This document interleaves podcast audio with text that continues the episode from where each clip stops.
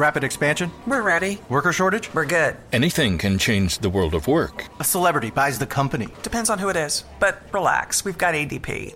From HR to payroll, ADP designs forward thinking solutions to take on the next anything. This is your tech news briefing for Wednesday, February 22nd. I'm Zoe Thomas for the Wall Street Journal. After ballooning for years, the amount of money being paid to ransomware criminals dropped significantly in 2022 by millions of dollars, according to federal officials and firms that track attacks. But is this a sign the tables have really turned on hackers? And what comes next as law enforcement looks to stymie even more attacks? Our cybersecurity reporter Robert McMillan joins us to discuss what's behind the drop and if it can continue.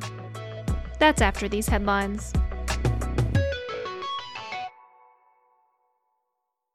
Big news in the gaming world Nintendo and Nvidia users could get access to Call of Duty games for a decade if Microsoft's plan to buy Call of Duty developer Activision Blizzard is approved by regulators.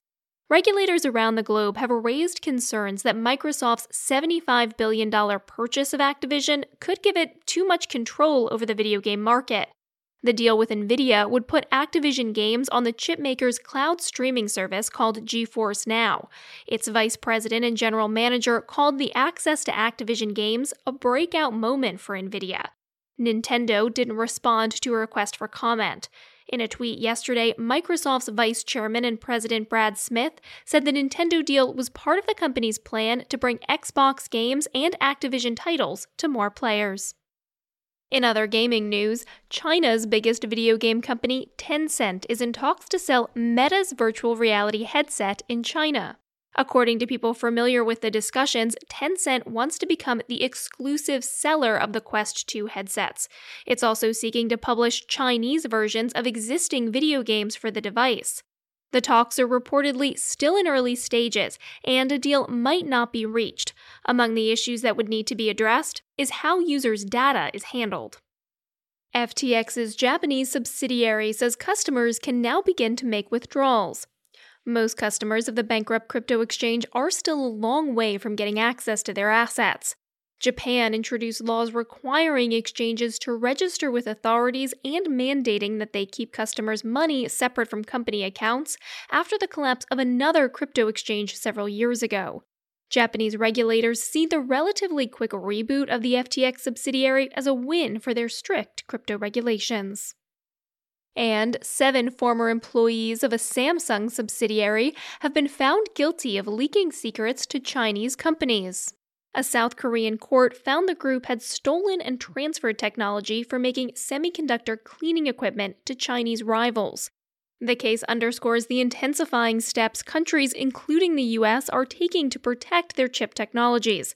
The subsidiary Semes didn't respond to a request for comment. All right, coming up lower profits, layoffs, and investigations by the Justice Department. 2022 was a rough year for ransomware groups. We'll explain why after the break. This podcast is brought to you by Northern Trust Wealth Management. There's more to being a successful entrepreneur than just good business practices. What is it about an entrepreneur's childhood that helped fuel their entrepreneurial spirit? What are entrepreneurs doing to cultivate this spirit in their own children and build a legacy beyond their business? Tune in each month to the Road to Why podcast by the Northern Trust Institute, where host Eric Chapea dives deeper with leading entrepreneurs on these topics and more. Find the Road to Why where you listen to your favorite podcasts.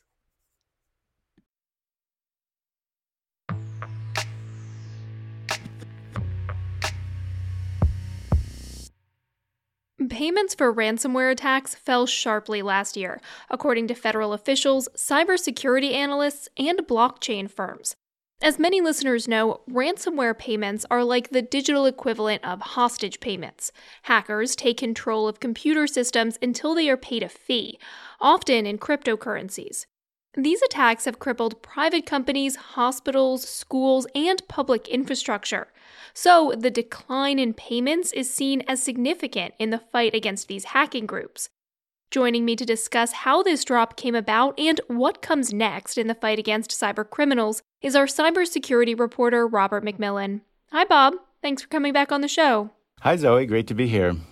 So, payments to ransomware hackers are down, but how far down are we talking? And is this just about the amounts paid out, or are overall attacks down too? Well, I don't think the attacks are down, but what's happening is the results of the attacks is changing. The firm Chainalysis, which kind of tracks the payments to ransomware groups, says that the percentage amount paid to them went down 40% in 2022 from 2021. So that's a pretty big drop. And what that means is the ransomware people may be trying, they're certainly trying just as hard as ever to try and infect companies and then to shake them down and extort them. But companies aren't paying as often as they were. Another firm that we talked to, Coveware, says that the average amount that it's paying to ransomware groups actually dropped year over year, again by a similar figure. It went from $400,000 per event to $300,000 in 2022.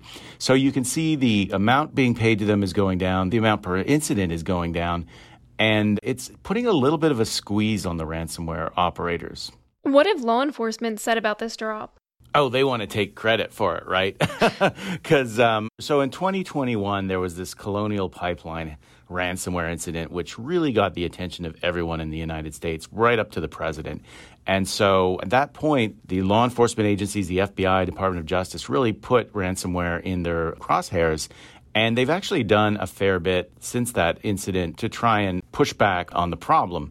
So, the most remarkable story around that, I think, of the last year was this Hive takedown where they got access to the secret servers used by the ransomware operators and they got the encryption keys that they were selling to their victims and just gave them away for free to all the the victims that they estimate the ransomware group Hive lost about 130 million dollars in potential profits from this operation.